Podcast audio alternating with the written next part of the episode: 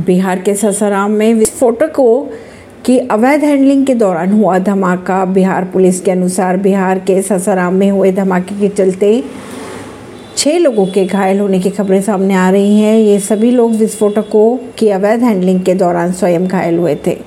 Police के अनुसार ये घटना एक मकान में हुई, जहाँ फॉरेंसिक टीम जाँच कर रही थी।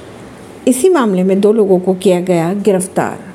देश के सामने आए कोविड 19 के 3,800 से अधिक नए मामले। इस साल की सर्वाधिक दैनिक वृद्धि। है स्वास्थ्य मंत्रालय के जारी किए गए आंकड़ों के अनुसार देश में पिछले 24 घंटों में कोविड 19 के 3,824 नए मामले आए सामने। ये इस साल के सबसे अधिक मामले दर्ज है। इससे पहले शनिवार को दो नए केस सामने आए थे। भारत में कोविड 19 के सक्रिय मामलों की संख्या बढ़कर अब अठारह हो गई। ऐसी ही खबरों को जानने के लिए जुड़े रहिए जनता से रिश्ता पॉडकास्ट से। परवीन सिंह नई दिल्ली से।